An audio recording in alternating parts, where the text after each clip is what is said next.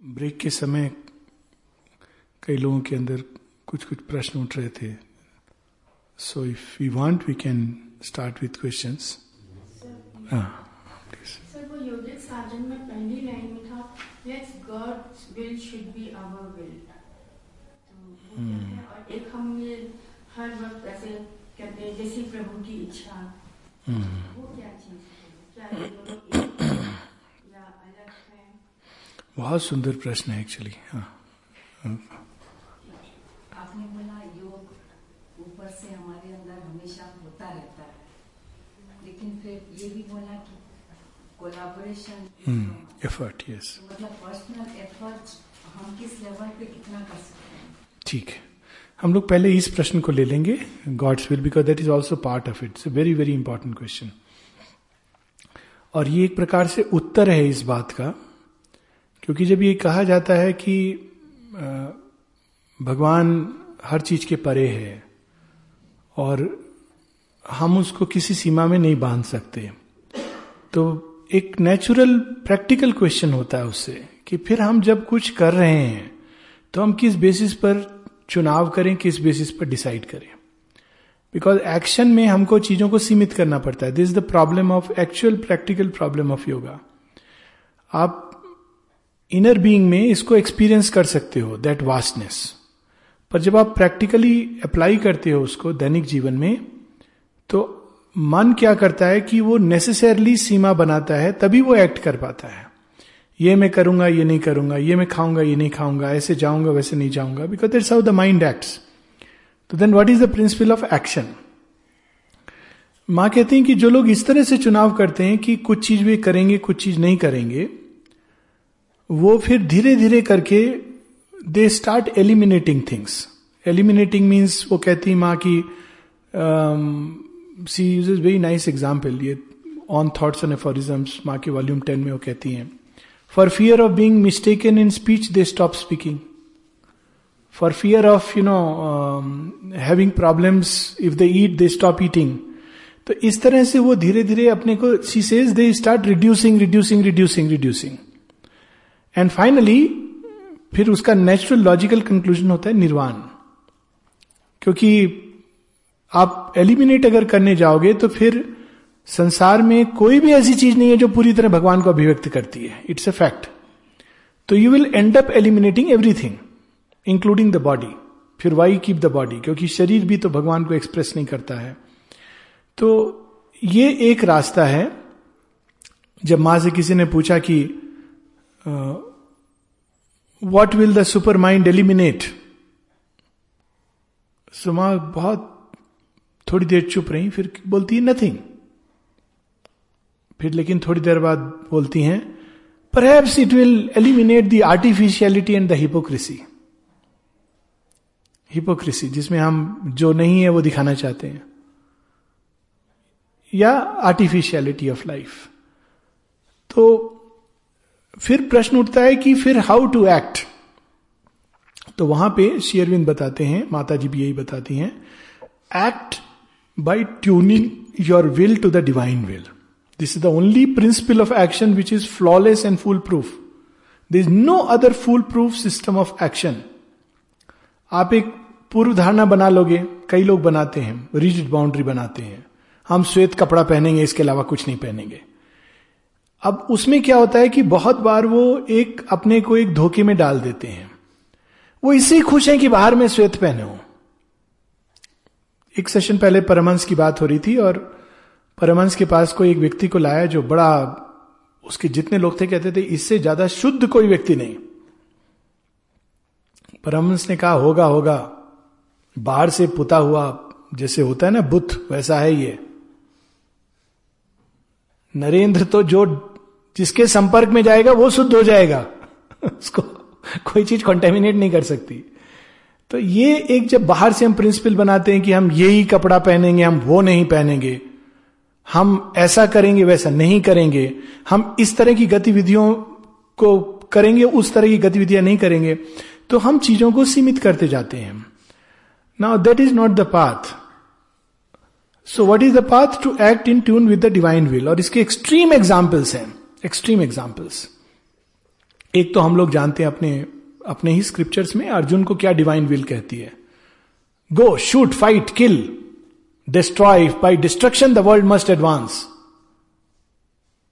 either conquer and enjoy nobly either conquer and enjoy or perish nobly तुम्हें युद्ध का command है don't worry you may fall fall nobly कि मैं लड़ा।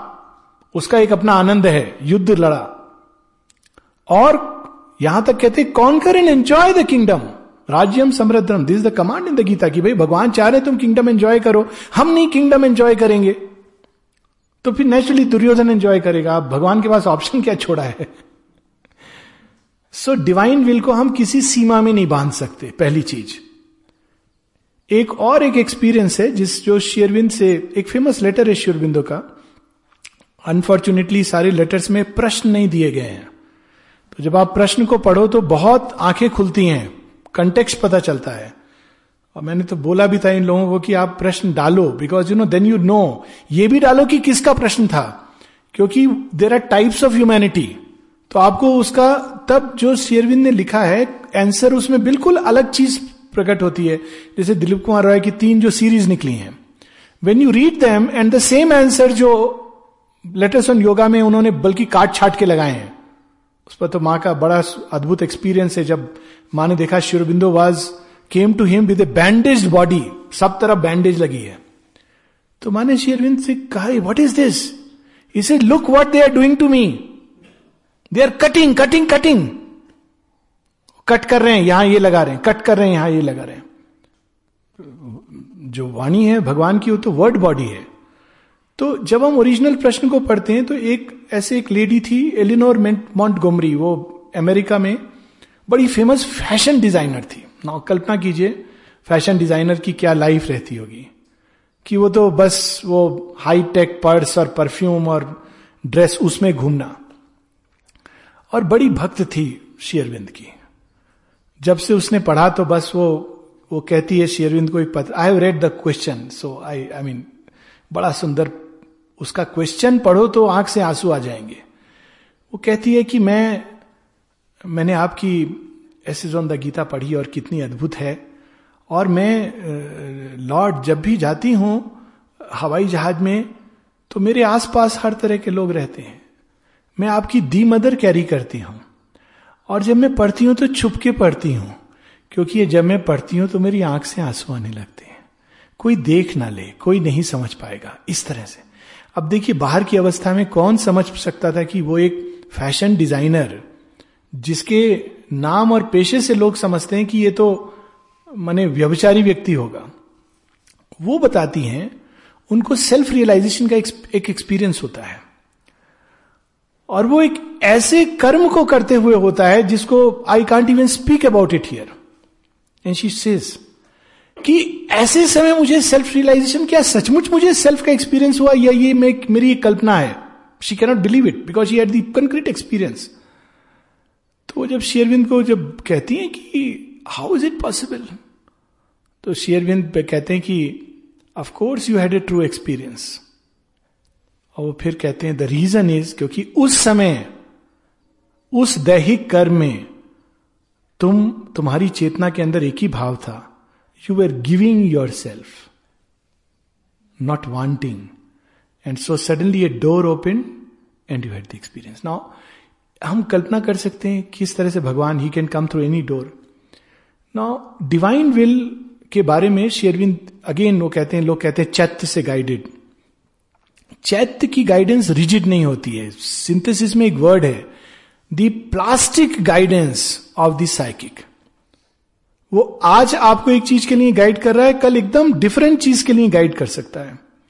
It depends on many many things उसको आप किसी सीमा में नहीं बाँध कर। So when we learn to tune ourselves to this guidance तब वो हमारे सामने वो धीरे धीरे प्रकट होगा। पर जब तक हम किसी रिजिट सीमा में बने we cannot get the psychic guidance जब तक हमने सीमा तय कर दी कि भगवान ऐसे कर सकते हैं, ऐसे नहीं कर सकते हैं, ये कमांड दे सकते हैं नहीं कमांड दे सकते हैं, तब तक we will not open ourselves to the guidance इसलिए प्लास्टिसिटी इंपॉर्टेंट है। शेरविंद बार बार कहते हैं plasticity what is plasticity opposite of rigidity if you really look at it from one point of view लोग अक्सर कहते हैं, ये वर्ड क्या है? प्लास्टिसिटी क्या है? Plasticity is opposite of rigidity अगर आप रिजिड हो, माँ एक जगह और कहती हैं, एक व्यक्ति ने उनको कहा कि भगवान मुझे जो कहेंगे मैं करने को तैयार हूँ, केवल एक चीज़ के लिए कि मैं तलवार नहीं उठाऊँगा, किसी का वध नहीं करूँगा I will not kill anyone but I know that divine will never ask me to do it कि मुझे यह मालूम है, भगवान मुझे कभी नहीं कहेंगे कि तुम किसी को मारो। तो माँ ने कहा how do you know that so that was her answer how do you know that फिर कहती, लोग अपने कंसेप्ट बना लेते हैं.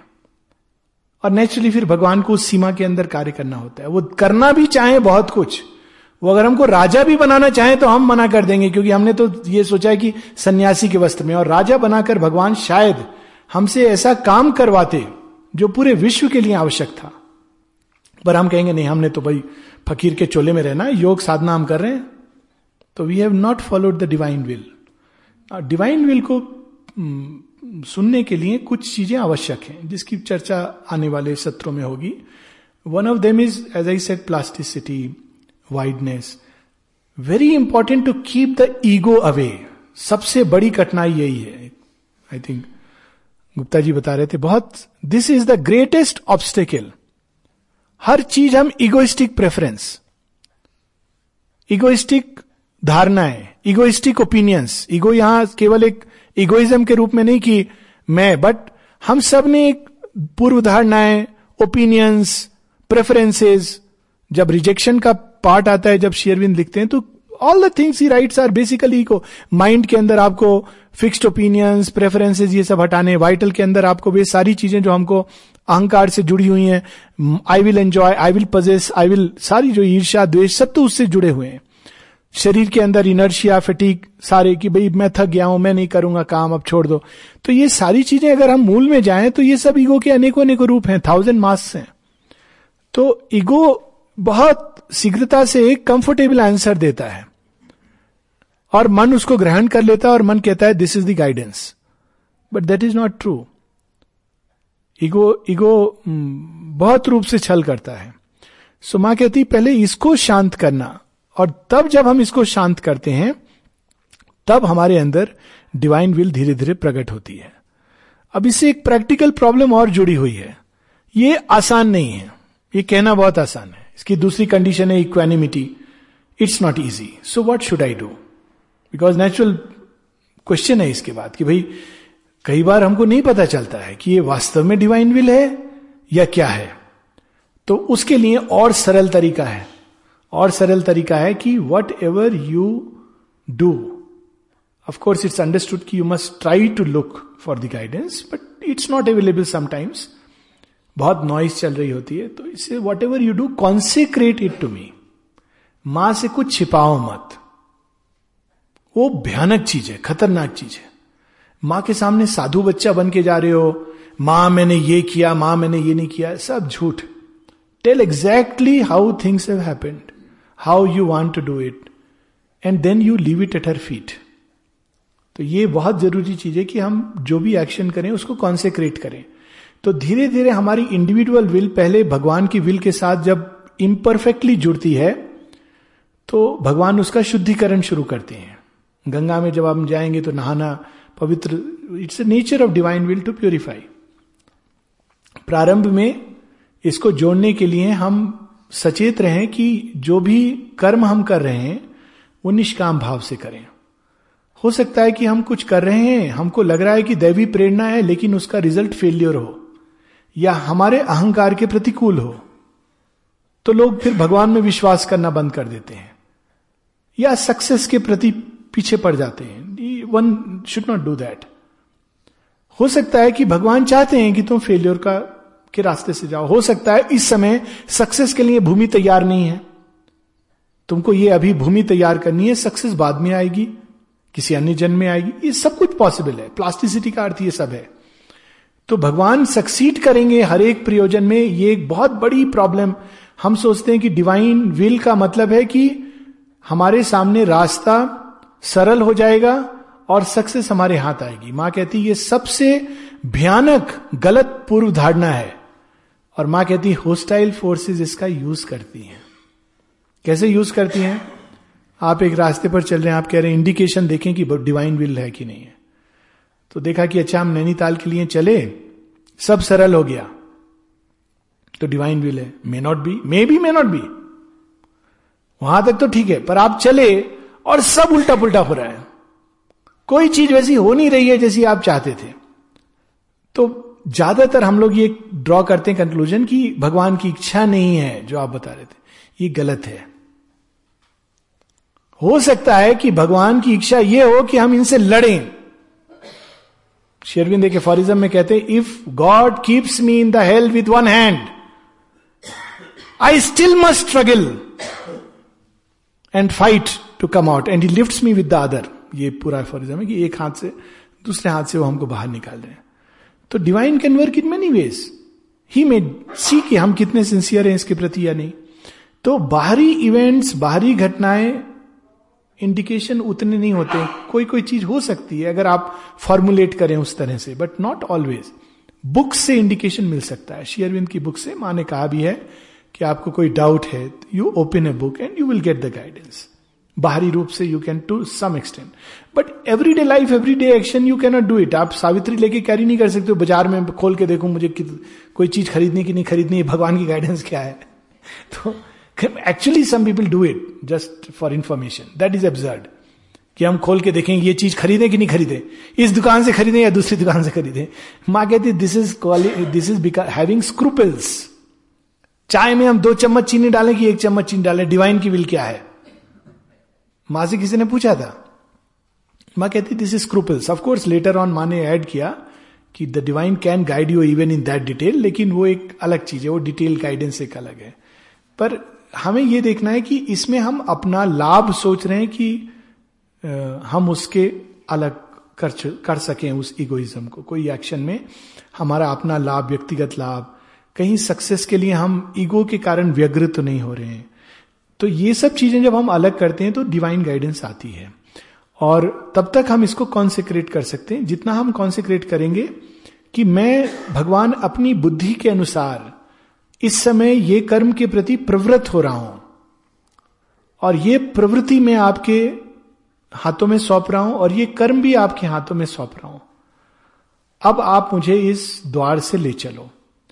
Then the mother will lead us through the thick and thin of it and we must keep on updating her constantly update her.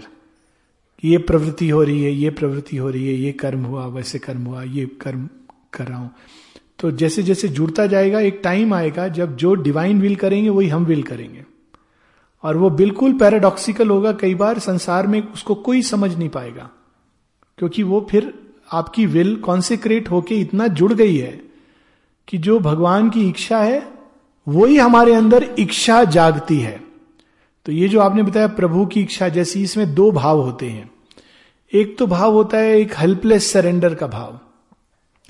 चाह मैं कुछ और रहा हूँ, लेकिन हो गया उसके विपरीत तो अब जैसी प्रभु की इच्छा, मैं क्या करूँ? कर सकता हूँ कुछ? कितना माथा फोड़ूँगा अपना? करना तो उन्होंने अपनी मर्ज़ी है। लेकिन इसका एक गहरा अर्थ है कि जो प्रभु की इच्छा, वही मेरी भी इच्छा हो। वो जो चाहते हैं कि मेरे अंदर हो, मेरे द्वारा हो, वही मेरी भिक्षा हो। अब देखिए, वो चीज़ें इतनी भिन्न हो सकती हैं। अगले, पिछले दो तीन दिन पहले रामगढ़ में किसी बात हो रही थी कि ऋषि लोग के एक्शंस यू कैनॉट अंडरस्टैंड श्राप दे देते थे। अब देखा जाए तो बाहर से तो ये ये क्या बात हुई? आप क्रोध में आपने किसी को श्राप दे दिया।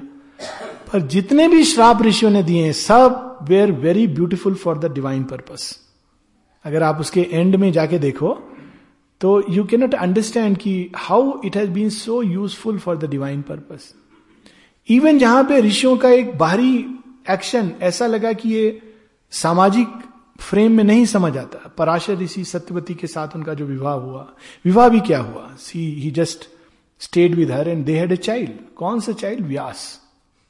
अब हम कल्पना कर सकते हैं। विश्वामित्र, बिगॉट शकुंतला।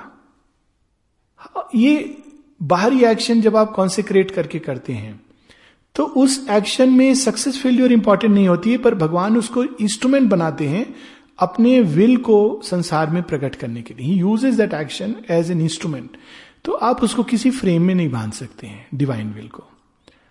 वो कई बार बिल्कुल विपरीत चीज़ जो हमने सोची है, उसके, उसको यूज़ कर रहे हैं एक दूसरे प्रयोजन के लिए। This example also the other day I was giving Anand Math में अंत में सत्यानंद जो सारे सन्यासियों के लीडर हैं वो कहते हैं मुसलमान हार गए मुसलमान हार गए हमने उनको अपदस्थ कर दिया थ्रोन से हटा दिया बड़े खुश हैं उसी समय ब्रिटिशर्स ऑक्यूपाई कर लेते हैं थ्रोन को तो वो सारी हार का जीत का जो जश्न है वो हार के मातम में बदल जाता है डिसअपॉइंटेड ये क्या हो गया तो उस समय एक ऋषि उनके सामने आते हैं कहते, भगवान यही चाहते थे। क्या चाहते थे? भगवान चाहते थे कि ब्रिटिशर्स यहाँ पर आके राज्य करें। अच्छा ये कैसे? कहते हैं, लेकिन वो तभी संभव था जब तुम लोग रिबेल करो। तुम लोग तो रिबेल करते नहीं। अगर पहले से भगवान बता देते कि ब्रिटिशर्स आने वाले हैं, इसलिए तुम लोग मुसलमानों को हटाओ। तो तुम्हारे लिए वो चीज़ छिपा के रखी गई थी। It was hidden from your view उनको ये नहीं मालूम था। लेकिन उनको ये, वो ये समझ रहे थे कि हम मुसलमानों को हटा रहे हैं। और भगवान ने उसके आगे का ट्रुथ रिवील नहीं किया था। और उन्होंने एक्चुअली हटाया मुसलमानों को, लेकिन भगवान का काम कैसे सिद्ध किया? ब्रिटिशर से टू कम क्योंकि वो ज़रूरी था। भारतवर्ष में आध्यात्मिकता तो है, पर कटी हुई। मेटीरियल लाइफ के प्रति हम लोग फट से छोड़ना, ये हमारे अंदर एक टेंडेंसी है। वो सबसे भयानक जो एक रोग है ये। माँ कहती इट्स ए डिप्रेविटी डिप्रेविटी छोड़ना छोड़ना छोड़ना छोड़ना। त्याग से हम बाहर की चीज़ समझते हैं। जो रियल त्याग करने की चीज़ है ego we don't even look at it और फिर हम कई बार एक स्पिरिचुअल ईगो में चले जाते हैं। हमने तो ये त्याग किया है। आश्रम में ऐसे लोग हैं जो इस बात पे गर्व करते हैं कि हम 40 साल आश्रम के बाहर नहीं निकले। तो इसमें गर्व करने की क्या बात है? हमारे गाँव में, मेरे गाँव में बहुत से ऐसे लोग थे जो जीवन भर बाहर नहीं निकले। पैदा हुए वहीं मर गए। There is nothing to feel proud about it it just shows a narrowness इसका अर्थ यह हुआ कि आप संसार को झेलने के सक्षम नहीं थे। आपके अंदर वो सामर्थ्य नहीं था कि आप जाकर के संसार के बीच में, विश्व में खड़े होकर कह सको everywhere there is divine you didn't have power and the capacity पर उसका भी अभिमान हो जाता है। अब देखिए, अभिमान कहाँ कहाँ ढूंढ लेता है। इस बात का अभिमान कि हमने दूसरे रंग का कपड़ा नहीं पहना। What is there to be proud about it so ये अहंकार ऐसी चीज़ है जो कहाँ नहीं पकड़ता हमको। So we have to be very plastic if divine wants to go out go out go out into the world conquer if you wants to conquer conquer if you wants to be in luxury be in luxury Mirabai ने यही तो कहा ना कि अगर तुम चाहते हो कि मैं राज रानी बनकर रहूँ तो मैं राज रानी बनकर रहूँगी पर तुम चाहते हो कि मैं ज़मीन में सो तो ज़मीन में सोऊँगी अटैचमेंट टू नाइदर कई बार हम लोग अटैच हो जाते हैं एक दूसरी अवस्था से वो एक विकृति है कि we get attach to poverty story Jauhar ji की कि वो एक नागा सन्यासी है तो वो तो कुछ नहीं पहनते और एक एक कदम पर वो कोई पत्ता डाल रहा था उस पर पाँव रख के क्यों क्योंकि वो ज़मीन पर पाँव नहीं रखेंगे स्वामी जी तो उन्होंने लेक्चर भी दिया मेडिटेशन हॉल में सब खत्म हो गया तो सुरेंद्र नाथ जौहर जी ने कहा बाकी सब तो बहुत ठीक है लेकिन एक बात है you are very attach to your detachment आप अपने डिटैचमेंट से अटैच हो गए हो। तो भगवान का संकल्प तो दूर की बात है। आपने ठान लिया है कि मुझे डिटैच होना है इस तरह से। तो you are not able to manifest the divine will so जो कुछ हम लोगों ने ये जो बैकग्राउंड कल और आज सुबह भी हो रही थी कि वास्टनेस प्लास्टिसिटी ऋषि कहते थे सत्यम रितम ब्राहतम फ़र्क केवल यह है, एक चीज़ के प्रति सचेत होना है कि वास्टनेस अनर्विंग होती है। इसमें कोई डाउट नहीं है, भयभीत करती है। हम विशाल को देखने से डरते हैं। क्यों? क्योंकि हमारा अहंकार उसमें शून्य के समान हो जाता है। असीम के सामने व्यक्ति खड़ा होकर, मैं ये हूँ नहीं कह सकता है। तब असीम कहता है जो उसको कहना है। तो उस डिसोरिएंटेशन से बचने के लिए वेदिक ऋषियों ने एक बड़ा सुंदर वर्ड यूज़ किया है। सत्यम रितम रहतम, विशाल। लेकिन वह विशाल जो सत्य की ओर ले जा रहा है, जो सत्य से जुड़ा है, उसमें जो अनेकों प्रकार की चीज़ें वो क्या होंगी? रितम। हर चीज़ के पीछे एक धर्म है, एक लॉ ऑफ़ लिविंग है, जो डिवाइन ने स्थापित किया है। डिवाइन लॉ माँ की कितनी प्रेयर्स हैं गूगल करिए। माँ की प्रेयर्स एंड मेडिटेशन में। Just Google the word divine law और आप देखिए कितने सुंदर सुंदर प्रेयर्स खुलेंगी। भगवान का एक रित का विधान है जिसके अनुसार चीज़ें होनी चाहिए। वो पाप पुण्य का विधान नहीं है, वो हमारी मानसिक सीमा का विधान नहीं है। वो एक अन्य विधान है। एक सिंपल एग्ज़ाम्पल देता हूँ। किसी ने माँ से पूछा कि मैं उससे प्रेम करता हूँ तो मेरा ये अधिकार है, वो अधिकार है। माँ कहती, क्या बात कर रहे हो तुम? The only right of love is to give oneself and not to demand anything ये रित है। मानवीय विधान आप चले जाइए, कोर्ट में बोलिए। ये तो मेरा अधिकार है, कोर्ट कहेगा, हाँ, बिल्कुल तुम्हारा अधिकार है।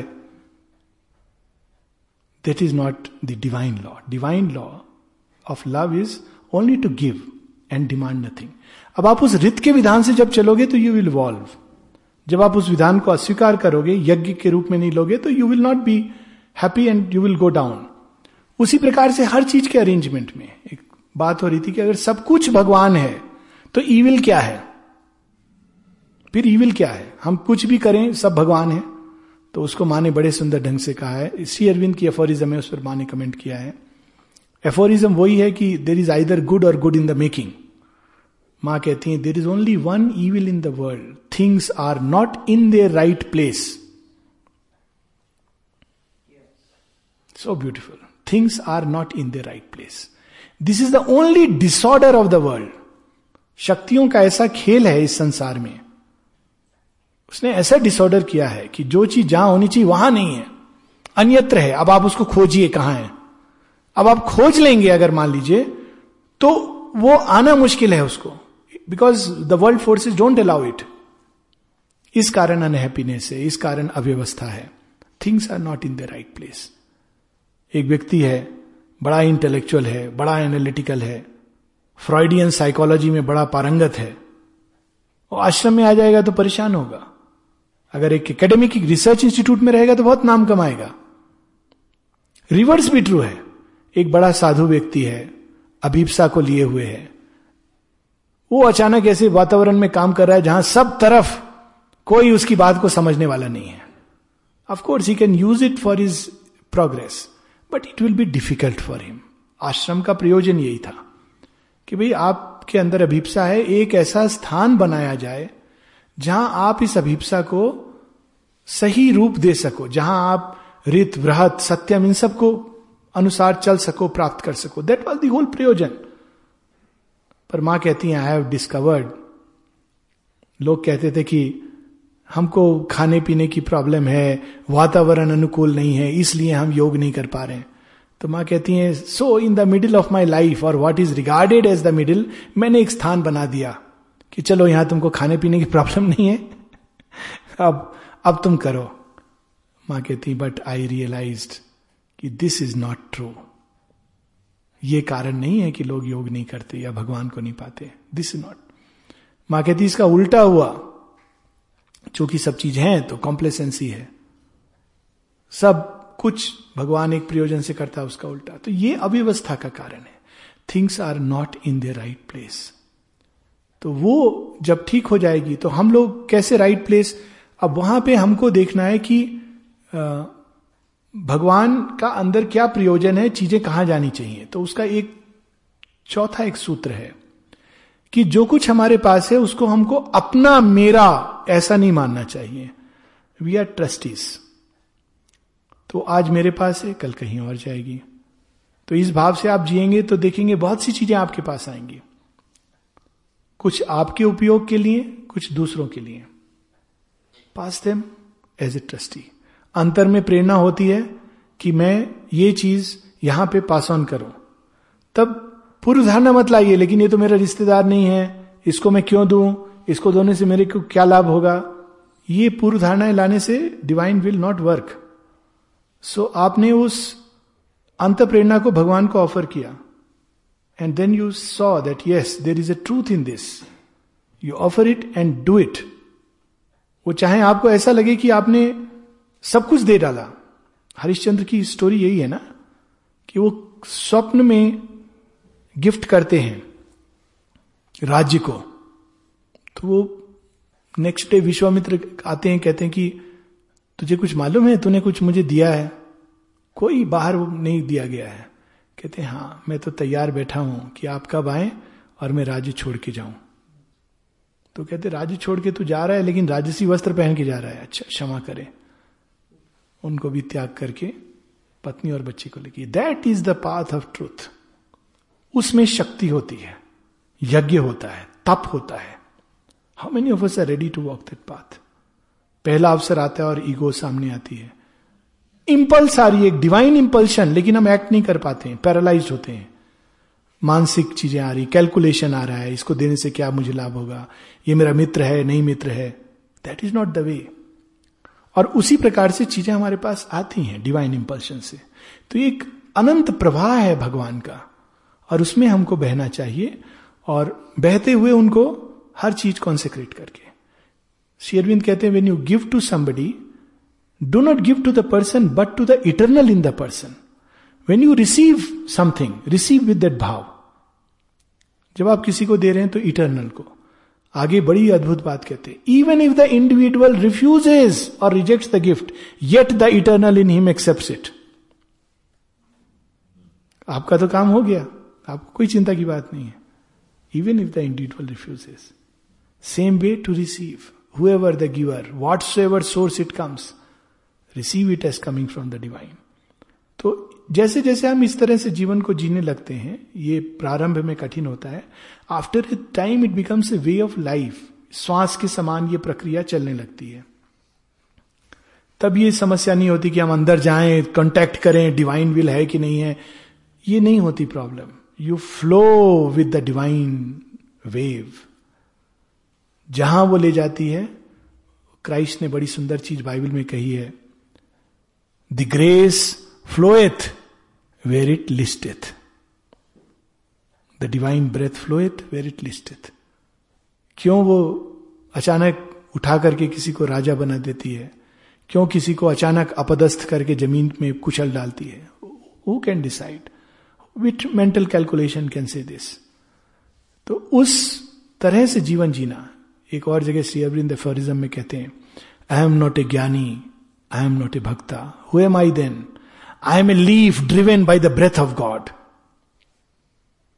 वो अवस्था तब धीरे धीरे आती है। लेकिन इसको कई वर्ष मेहनत करनी पड़ती है इस दिशा में। ईगो को हर जगह जिस भी मास्क को पहन के आ रहा है, आपको हर्ट हो रहा है, आपको चोट लग रही ईगो को आप उसको पीछे रखिए। प्रयास कीजिए कि जो भी काम हो, सच्चा हो, सुंदर हो कॉन्सेक्रेटेड हो, कोई भी चीज़ हो छोटी से छोटी चीज़ हो। It should be beautiful it should be true it should be consecrated to the divine तो अपने आप एक समय आएगा जब हम सही मायने में कह सकते हैं कह सकेंगे भगवान जो तेरी इच्छा वही मेरी इच्छा. This is one kind of collaboration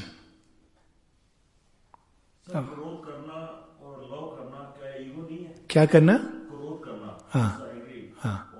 करना। हाँ क्या ये ईगो नहीं करना डिपेंड्स हम उसको क्या मायने देते हैं। क्रोध का जो वाइब्रेशन है, वो घृणा इत्यादि definitely it is not even ego but something much lower अगर हम उसको एक व्यक्ति का अच्छा तुमने मुझे ये कहा ऑब्वियसली इट इज़ ईगो पर ये क्रोध इज़ द डिग्रेडेशन ऑफ़ रौद्र भाव वेन शिवा डस तांडव और वीरभद्र डिस्ट्रॉय करता है पूरी दक्ष की सेना को इट इज़ नॉट क्रोध। हालाँकि कई बार लैंग्वेज ऐसी यूज़ होती है। आई रिमेंबर लॉन्ग बैक मैंने संक्षिप्त महाभारत पढ़ी। तो उसमें एक लाइन थी जो मुझे बहुत अटपटी लगी, बल्कि लेखक पर क्रोध आया। वो कहते श्री कृष्ण को क्रोध आ गया और उन्होंने पहिया उठा लिया। श्री कृष्ण को कोई क्रोध नहीं आया। ये acted under perfect calm and with that will in that will you may actually slap with perfect attunement to the divine will पर उसमें कोई व्यक्तिगत चीज़ नहीं होती है। हालाँकि बाहर से कभी यह भी लग सकता है कि ये व्यक्तिगत है। You may feel like that जब अर्जुन युद्ध लड़ रहे थे तो बाहर वाले तो अरे नेचुरली अपना यह राज्य था तो युद्ध लड़ रहा था। रामचंद्र जी जब शेयरबिंद इसको बड़े सुंदर ढंग से डिस्क्राइब करते रिनाउंसिएशन चैप्टर है सिंथेसिस में तो उसमें कहते हैं, बाहर से चीज़ें देखने में कितनी गलत लग सकती हैं। दो एग्ज़ाम्पल देते हैं। कहते एक we try to unconsciously wear the dress which will confirm the social and public opinion कैसे? आप आश्रम में जाइए, सफ़ेद, शुरू हो गया, सफ़ेद पहनना। ताकि लोग आए तो बोले हाँ ये आश्रम का साधक है। आप पैंट, शर्ट पहनेंगे तो आदर नहीं मिलेगा। कहेंगे, ये तो साधारण आदमी है, साधक तो वो है, देखो। रोज वो सफ़ेद पहन के जाता है, एकदम मुंडी नीचे करके खड़ा रहता है। स्माइल भी नहीं करता है किसी को देखकर। कोई पास आए तो उसको कहता हटो, ये साधना कर। रहा है ये ये मूर्खता है। So this is a preconceived idea तो श्री कहते हैं हाउ एक ही एग्ज़ाम्पल देते हैं। दूसरा एग्ज़ाम्पल वो देते हैं कि रामचंद्र जी ने अगर हम बाहर से देखें तो लोग कहेंगे, आखिर एक पत्नी के लिए उन्होंने पूरा लंका विनाश कर दिया? ये क्या डिवाइन वर्क हुआ? ठीक है, पत्नी प्रिय होती है, पर अब राक्षस लेगी, आपको कह देना चाहिए, जैसी भगवान तेरी मर्ज़ी। उनको तो यही कहना चाहिए था कि भगवान तेरी जैसी मर्ज़ी, अब एग्ज़ाम्पल देना है संसार के सामने तो you should have given this example कि भाई, भगवान, अब मैंने तो अपनी ओर से तो पूरी कोशिश की। ऊपर से कहा नहीं सुना, मैंने कहा था कि इस लक्ष्मण रेखा के बाहर मत जाना। सुना नहीं उसने। अब रावण जैसा शक्तिशाली व्यक्ति लेके अब मैं करूँ क्या? ही शुड हैव अबेंडेंड और come back and married someone else ये ये एक सोच है, पर राम ये नहीं करते हैं। वो इसलिए भी नहीं कर रहे कि उनको पत्नी को अपने निज के सुख के लिए चाहिए। Look at the whole action Rama actually abandon sir Rama doesn't keep her for himself Ram इसलिए युद्ध करते हैं कि उनको यह आदर्श स्थापित करना है कि एक राक्षस वृत्ति का मनुष्य ऐसा कर दे। अगर राम की पत्नी के साथ ऐसा कर रहा है तो किसी के साथ वो क्या करेगा? He must establish before the earth an ideal of courage fearlessness truth केवल उस एक आइडियल को स्थापित करने के लिए राम युद्ध करते हैं। और उनके एक्शन को कौन समझ पाता है? वाली कहता है कि आप सुना है मैंने, आप धर्म स्थापित करने आए हो। और पेड़ के पीछे छिप के मुझे मार रहे हो, ये धर्म है। तब राम बताते हैं, बाली तू मत बात कर धर्म धर्म की। सारे जीवन तू अधर्म के अनुसार चला है। तो आज कह रहा है, धर्म क्या है? Don't teach me all that वो क्या मॉडर्न लैंग्वेज होती don't give me all that आज के बच्चे कहते हैं ना don't give me all that nonsense stuff जब पेरेंट्स कुछ समझाते हैं don't give me all that basically वो यही कहते हैं, हम जानते हैं आप क्या करते हो। आप हमें सीख मत दो। Don't give me all that तो राम यही कहते हैं don't give me all that मैं जानता हूँ तुम्हारी पूरे जीवन का लेखा जोखा so how subtle a thing can ego be बाहर से कोई देखे तो ये कहेगा, ये क्या रामचंद्र जी? पूरे राक्षस कुल को विनाश, लंका जल गई मतलब देखा जाए तो कितना लॉस हुआ। For what for a wife no not for a wife not even for his prestige to establish an ideal a truth and that is why we must fight जब अर्जुन को युद्ध करने के लिए कह रहे थे तो वो इसलिए कह रहे थे। कहा कि हो सकता है तुझे राज्य मिले तो भोगना, और ना मिले तो perish nobly either conquer heroically or perish nobly क्या वाणी है शेयरविंद उसमें जब बताते हैं, अर्जुन को शेयरविंद ने उसको, ऐसे द गीता में कहा है know thyself look above to the shining summits you are climbing look around to the clash of forces in which darkness and light are clash in a battle and struggle do thy work in the world unfalteringly know everything is God either conquer हाँ नहीं protect the weak save the righteous either conquer and enjoy और fall nobly उसमें भी एक एक गौरव है। उसमें कहा इगोइज्म है? बाहर से देखा है तो क्रोध। There is ego in that something much greater than the ego ego में रादर से भैया लड़ने से कोई लाभ नहीं है। ये तो हंड्रेड परसेंट इसमें डिफीट है।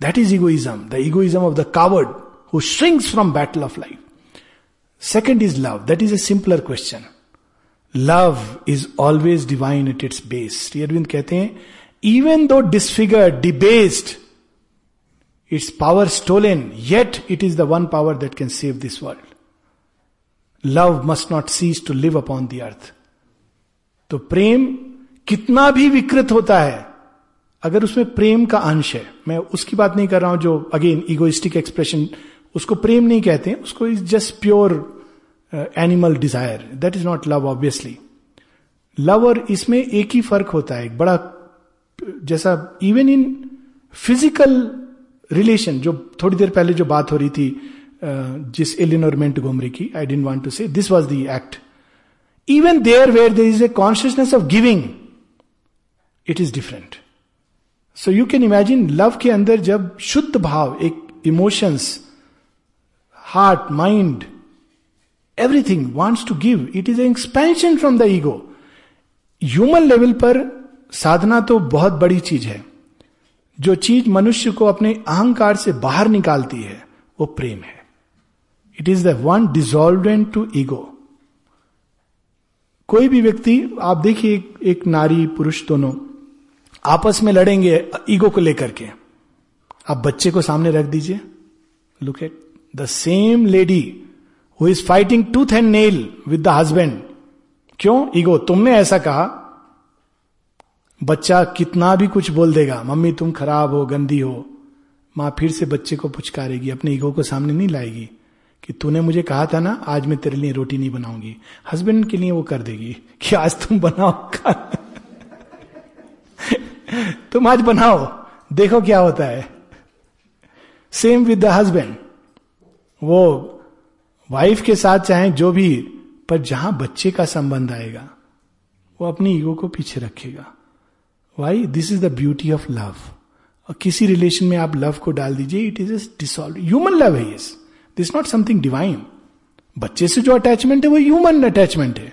This is nothing divine about it चूँकि वो हमारी संतान है, इसलिए हम अटैच्ड हैं।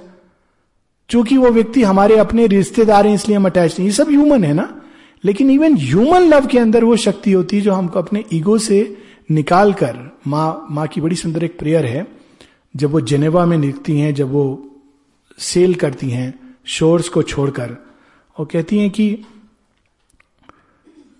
मैं उन लोगों की पीड़ा से पीड़ित हुई। You must have read it कितनी सुंदर प्रेयर है। कि वो पीड़ा एगोनाइजिंग रेंज क्या वर्ड उन्होंने यूज़ किया? मानव वेदना को समझती हैं। मनुष्य उसको कहता है, ये क्या अटैचमेंट है? But how the divine mother relate she doesn't use the word detachment she say मैं जब उनकी पीड़ा से, की संवेदना से मैं पीड़ित हुई फिर कहती है the agonizing wrench that one feels when bodies are separated जिन लोगों से स्नेह का संबंध होता है, जब हमसे अलग होते हैं, पीड़ा महसूस होती है। एगोनाइजिंग रेंच क्या वर्ड है? I have no translation if anybody has the right Hindi please tell me क्या? माने एगोनाइजिंग रेंच मानो कोई ड्रिल कर रहा हो हार्ट के अंदर छेद कर रहा हो। एगोनाइजिंग रेंच तब मैंने देखा कि जहाँ एक ओर हम इसको बचपना कह सकते हैं, वहीं दूसरी ओर इसमें एक दिव्य सत्य छिपा हुआ है। अज्ञान में यही एक माध्यम है जो व्यक्ति को अपने अहंकार से बाहर लाकर एकत्व के सत्य की ओर ले जाता है। वट ए ब्यूटिफुल स्नेह। They are not bad things शेयरविंद का एक पूरा पत्र है। Love friendship affection are in themselves psychic virtues and divine things. But they are degraded here because of the mixture of ego and desire. They are in themselves psychic virtues and divine things. Look at those words.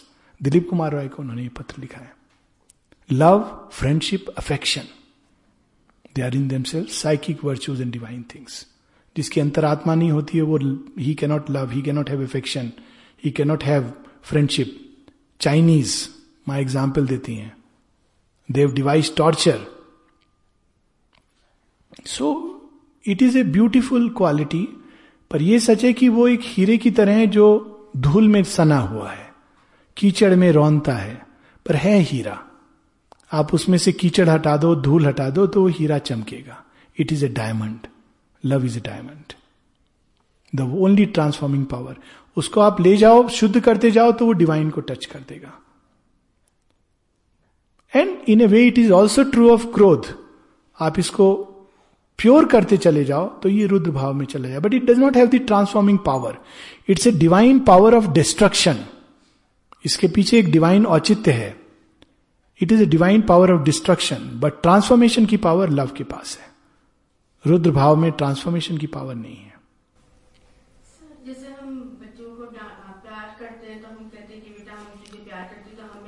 हक है तुझे डांटने का भी। तो आज नहीं समझेगा तू हाँ।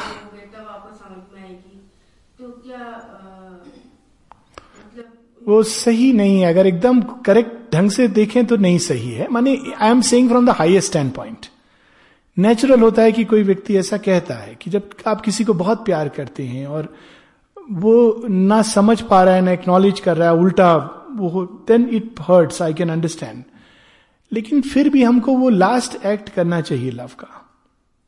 कि हम तेरे लिए कर रहे हैं तो इसको एक्नॉलेज कर। ये कहीं ना कहीं हमारी ईगो बहुत सूक्ष्म है। I am not saying it is something very bad माँ कहती है, प्रेम की चार सीढ़ी हैं। पहली सीढ़ी है जब हम प्रेम करते ही नहीं। हम चाहते हैं लोग हमसे प्रेम करें। बड़े खुश होते हैं कि लोग हमको प्रेम कर रहे हैं बट हम नहीं करेंगे। हम किसी के लिए कुछ नहीं करें। We are happy that people love second is हम प्रेम करते हैं पर रिटर्न अपेक्षा करते हैं। ये दो सीढ़ी तो आम है। अधिकतर मनुष्य इसमें रहते हैं। तीसरी सीढ़ी हम रिटर्न नहीं चाहते, पर एक्नॉलेजमेंट चाहते हैं। ये जो आप बता रहे हो वहाँ पे है कि कम से कम तुम ये तो बोलो कि हाँ मम्मी, तुम प्रेम करती अब देखिए, बच्चा कितना भी गुस्सा कर ले, एक बार आपसे आके चिपट जाएगा और केवल एक बार कहते हैं mama I I know you love me आप देखिए, आप सब भूल जाओगे। उसके बाद कुछ और नहीं चाहिए आपको।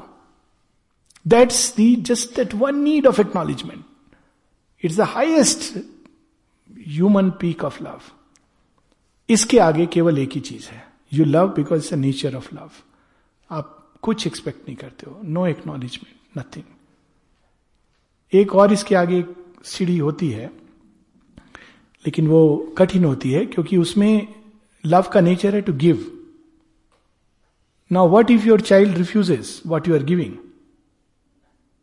एक तो है कि आप किसी अपेक्षा से नहीं कर रहे एक्नॉलेजमेंट भी नहीं चाहिए but you want to give and your child is refusing that is a very painful experience but these are steps of the ascent of love माँ ने इसको चतुर्विद तपस्या में जब माँ तपस्या ऑफ़ लव की बात करती हैं, तब ये बताती हैं दिस इज़ द पाथ और एक और जगह उनका पूरा लेटर है इसके बारे में. The path one has to take तब वो तपता है, वो लव अंदर से निखर के आता है। तो कह सकते हैं बच्चे को कभी कभी फ्रस्ट्रेटेड होके व्यक्ति कहता है बहुत कुछ पर next minute we should realize कि हम किसी अपेक्षा से बच्चे से नहीं प्रेम कर रहे हैं। हम ट्रस्टीज हैं, अपना जितना सब कुछ कर सकते हैं, करिए। क्योंकि भगवान ने हमें ये दिया है, उसको हमारे सानिध्य में लाए तो कुछ प्रयोजन होगा। पर उसकी यात्रा क्या होगी, ये only divine knows we don't know the last act of love is to give freedom very difficult हाँ ज़रूर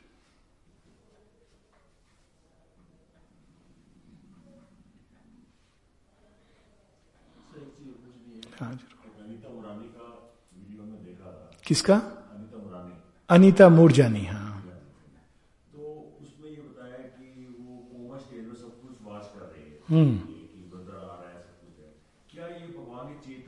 सॉर्ट ऑफ़ कोमा स्टेज नहीं है अ, कौन कौन सी चेतना हम है हाँ हाँ फुल्ली कॉन्शियस है हाँ it is sort of coma stage बाहर से वो कोमाटोज है। बाहरी चेतना के प्रति उसको शुरू में संज्ञा नहीं होती, पर बाद में वो जब एक्सपीरियंस करती है तो बाहरी चीज़ों के प्रति भी उसको संज्ञान होता है। इसीलिए कहा गया है कि जो ज्ञान है, इसकी कई अवस्थाएँ पहली है संज्ञान। जब हमारी सेंसेस जुड़ती हैं किसी चीज़ के साथ तो हम उसके बारे में कुछ जानते हैं। हम कहते हैं ना कि हम किसी के बारे में तब तक नहीं जान सकते जब तक हम उसको अच्छे से देख, परख ना ले। It's a ignorance actually it just a very early stage of knowledge फिर आता है ज्ञान, और गहराई मिला। देन इट इज़ विज्ञान कॉम्प्रिहेंसिव डिटेल नॉलेज जो हर चीज़ को अपने अंदर पकड़ करके जानता है। विज्ञान वो नहीं है जिसको हम आज यूज़ करते हैं। It's an all comprehensive knowledge totality में वो चीज़ों को जानता है। दैट इज़ विज्ञान। वो बहुत कठिन है मनुष्य के लिए। बट संज्ञा इज़ द फ़र्स्ट वे हम कहते हैं संज्ञा आ गई उसको। It just the first stir of consciousness and through that some kind of knowledge normally through the senses पर उस अवस्था में she is in a state almost of विज्ञान I would not say completely but she is aware कि अंदर क्या हो रहा है शी इज़ अवेयर कि बाहर क्या हो रहा है सी इज़ अवेयर कि लोगों के अंदर क्या चल रहा है उसको ये भी अवेयर है कि वो क्या चॉइस कर सकती है चॉइस करेगी तो ये होगा वो होगा दोनों चीज़ उसको अवेयर है simultaneously she is aware of many things so it's a state of supreme awareness अब ये अद्भुत बात है कि why she was chosen she was not leading life of a साधक. She was a good lady leading a normal life तो भगवान की वही बात है ना, कृपा. क्यों किसको पकड़ लेती है? ये कई लोगों को अगर नहीं पता हो तो ये एक वीडियो है नियर डेथ एक्सपीरियंस का, जिसकी बात डॉक्टर गुप्ता कर रहे हैं. अनीता मुरजानी का एक कई वीडियो हैं नियर डेथ एक्सपीरियंसेस के ऊपर. बहुत कुछ सौ वर्षों से इस पर काम चल रहा है. रेमंड मोडी कई लोगों ने इस पे काम किया है। But this is something very very very beautiful और बहुत ही डिटेल्ड है। This a truth in it when we hear that तो अनिता मोरजानी ने अपना नियर डेथ एक्सपीरियंस रिकाउंट किया है। उसकी बात डॉक्टर गुप्ता कर रहे हैं। हाँ। Not that everyone goes through uh, near death experience. So, is it a soul's choice? that one has a choice to go ahead or come back to life, or it is uh, God's choice that Yeah. God put into that? Yeah, there are two ways of saying the same thing. First, the choice part of it. I take this question in this way because there are two ways to take it. One is that there are people who return but don't remember anything. You are not saying in that sense. You are saying some return, some go away. Exactly. क्योंकि पहला भी valid है not everybody remembers the near death experience now that is because there are gaps of consciousness there is unconsciousness in the bridges वो एक अलग चीज़ है पर कुछ लोग वापस आ जाते हैं, कुछ नहीं वापस आते हैं It is always the soul's and and which is always respected by the divine. The divine does not overrule. I'll give you very interesting examples. एक बार एक झील नहीं है, वो एक्चुअली आई थिंक जिंजी के पास एक पुल पुल जैसे, वो, क्या कहते हैं, तालाब जैसा है, पोखर जैसा है you know somebody drowned there one of the boys तो माँ बताती हैं कि how when he drowned then तीन बींग्स आए उसको लेने के लिए they were from Jain family तो माँ बताती हैं कि अच्छा these are the ones which are the Tirthankar she is seen all that then she says something very interesting she says he wanted to go so I had to let him go there is no other way वो जाना चाहता है तो मैं नहीं over rule करूँगी। So divine respects the choice of the soul एक, दूसरा, मैं आपको एक व्यक्तिगत लेवल का I share an experience without giving the details of it किसी व्यक्ति का whom I I knew very well in my life suddenly was on the verge of death everything was कि ये तो अब मरना है, निश्चित है।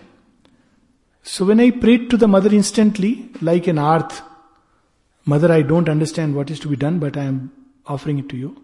Then the answer that I got was, as a guidance, that what if the soul has chosen to go? It was not what if, it was in that sense ki, the soul has chosen to go. So the instant at that point of time, the response that came was, even if the soul has chosen to leave, you are the supreme and you can cancel it.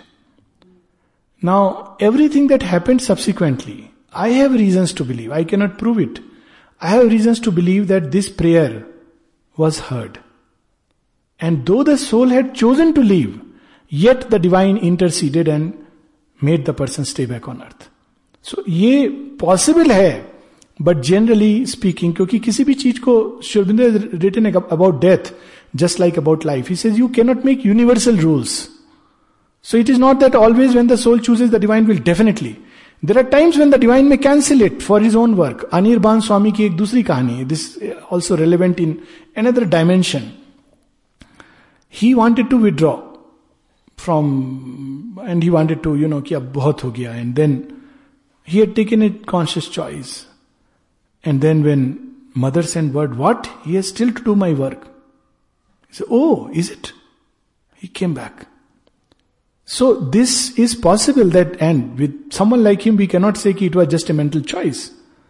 So there is a soul choice, but this choice is not something fixed. As I was saying, there is a plasticity in it. It's quite possible that a soul has chosen to withdraw, and at the last moment, just before it is going to merge, something happens and it changes. Now we can call it कि divine has in a way inspired or created things, and I think that's what happens in near death experiences. Anita Moorjani की video में यही होता है she is about to go and she is shown कि you can choose this you can choose that beyond this point. Now she chooses to come back. We don't know the reason. But I have couple of cases where the reason was very uh, seemingly outward. एक case में it was no, you have certain things yet to do. Very outward things, nothing inner. In another instance where the person felt no, there are things in my life which are not yet complete. And person comes back. So it's very difficult to say that this, this choice element itself is so plastic because each moment the mother says the whole universe is recreated. And at each moment this choice can change. So it's quite possible that at some level she had obviously wanted to withdraw तो disease हुई फिर वो मरने का अवस्था ultimately she is declared dead but some point something happens so it is the soul's choice And usually the divine grants it बाकी चीज़ों के बारे में divine can interfere but with soul choice the divine grants it yes every one of us goes through this passage and it's most beautifully describe in Savitri in book two canto fourteen the world soul very beautifully describe this passage between death and rebirth और बड़ा सुंदर है। Actually उसको सुन के लगता है, आह, क्या आनंद। We have to experience that whole passage in life there is an experience in yoga In the case of Sri Aurobindo हाँ. also, did he uh, consciously make a choice to leave his Yes, that of course is the Mahayogis. I mean, वो तो योग Yogeshwar yes of course he made a conscious choice there are others also who made a conscious choice Dyuman Bhai's case is another case in point there are people who make a choice uh, and leave but these are people who told that they made a choice because they were aware of their soul there are people who make a choice but they are not aware outwardly because बाहर से वो कह रहे हैं नहीं नहीं हम रहना चाहते हैं but their soul has chosen now if you become aware of the soul then you are aware of the choice but always it is the soul that chooses but we are not aware because we are caught in the surface consciousness हम कहते हैं ये मैं हूं तो वो मैं की चॉइस इंपॉर्टेंट नहीं है कि बाहर से हम चिपकना चाहते हैं या छोड़ना चाहते हैं it's not relevant but the soul choice is something which is important so that's how it has to be seen हाँ कि one has to remain consciously you have to go through that consciously you have to go through that that state और एक योग यात्रा में एक experience होता है जब हम जीवित रहते हुए इस पैसेज से गुजरते हैं और हम गुजरते हुए उन चीज़ों को सचेतन रूप में एक्सपीरियंस कर सकते हैं so very beautiful it is I tell you I read from actually bits and port portion there are some sounds that we hear as we go through this passage so some of the sound that we hear are described first on page 289, book 2, canto 14. We will close with this because after this we should not.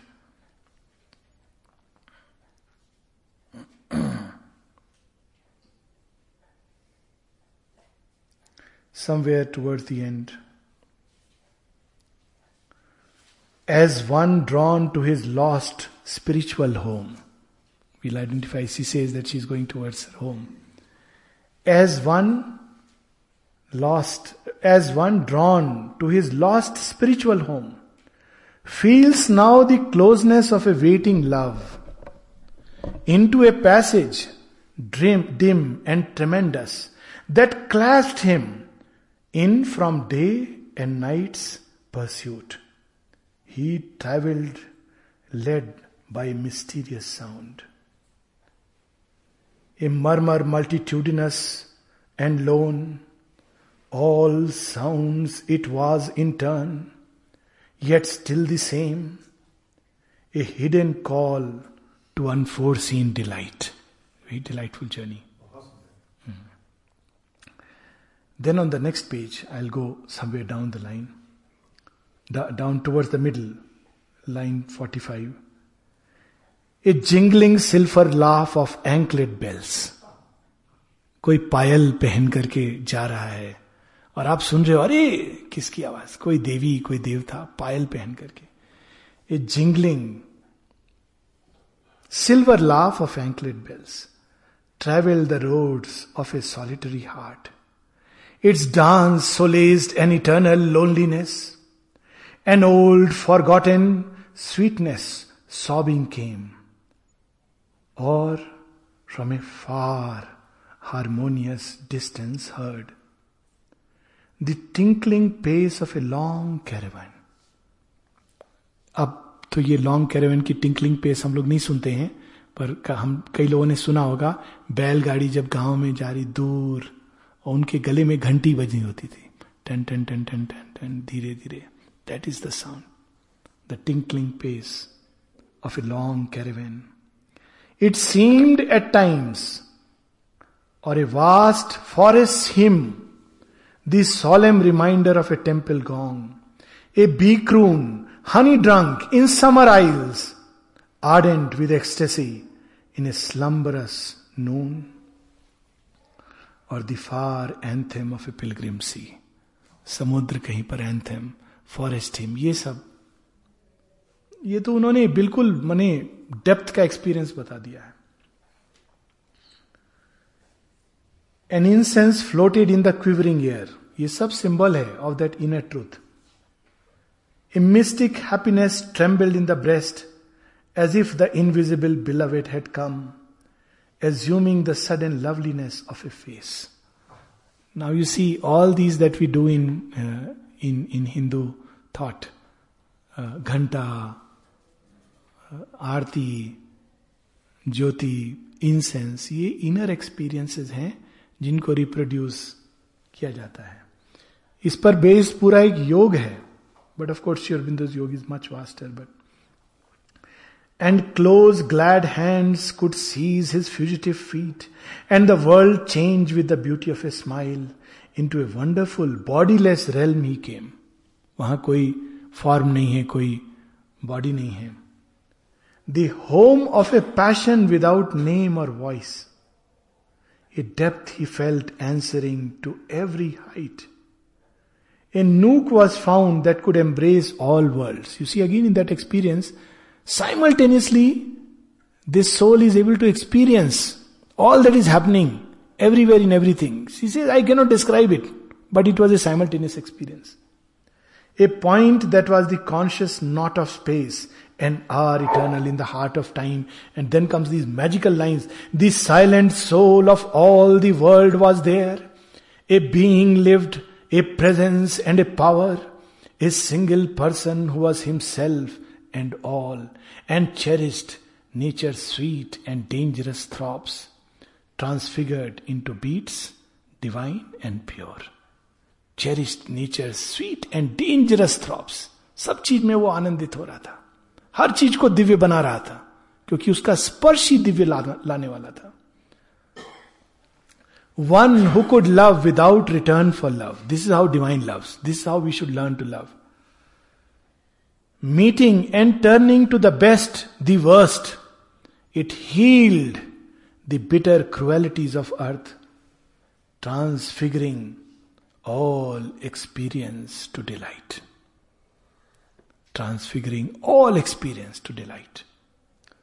Intervening in the sorrowful paths of birth, it rocked the cradle of the cosmic child and will and stilled all weeping with its hand of joy. It led things evil towards their secret truth.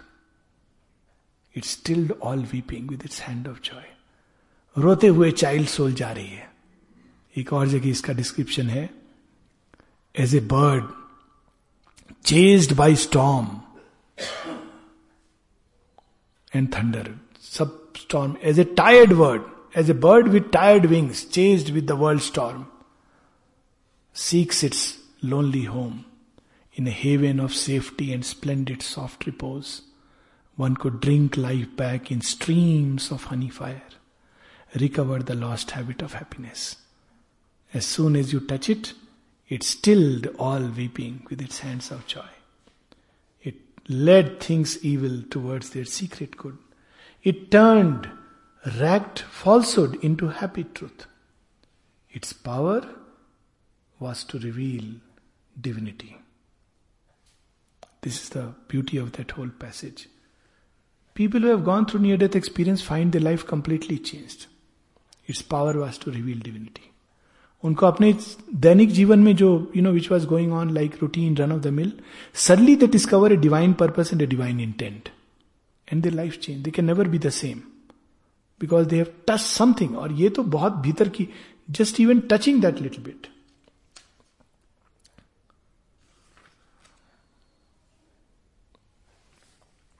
Next page all here was known by a spiritual sense Thought was not there, but a knowledge near and one. The mode of knowledge changes, not through thinking analysis. Seized on all things by a moved identity, a sympathy of self with other self. This is there in the experience. Sympathy of self with other self.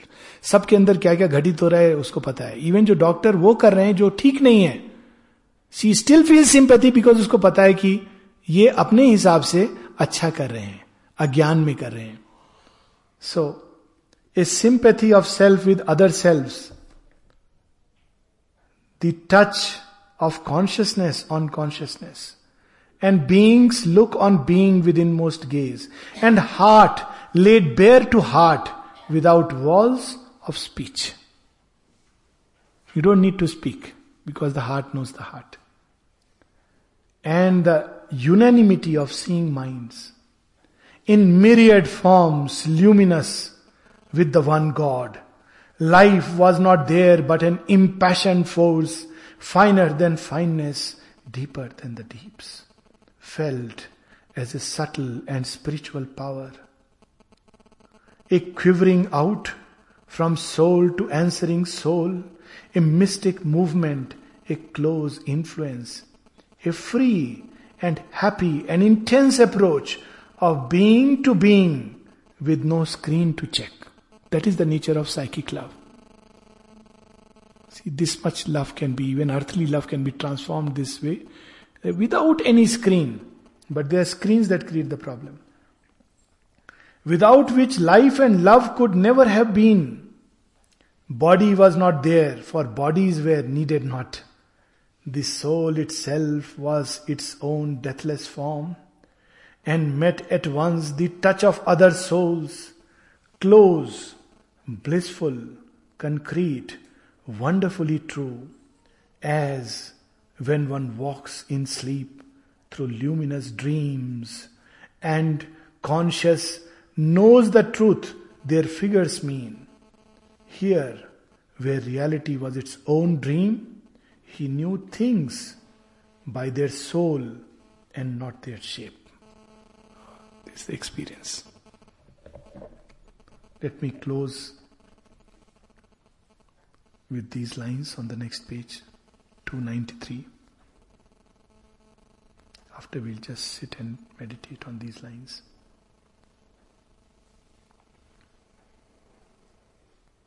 A fragrance wandered in a colored haze.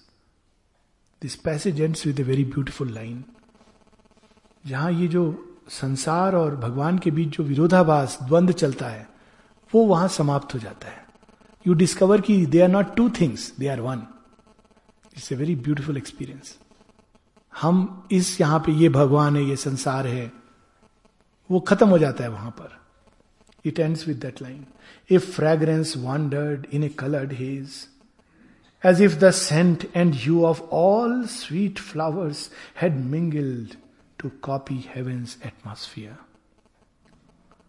Appealing to the soul and not the eye, beauty lived there at home in her own house.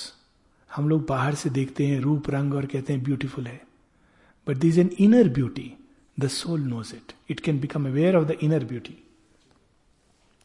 there all was beautiful by its own right, and needed not the splendor of a robe. All objects were like bodies of the gods, a spirit symbol environing a soul. For world and self were one reality.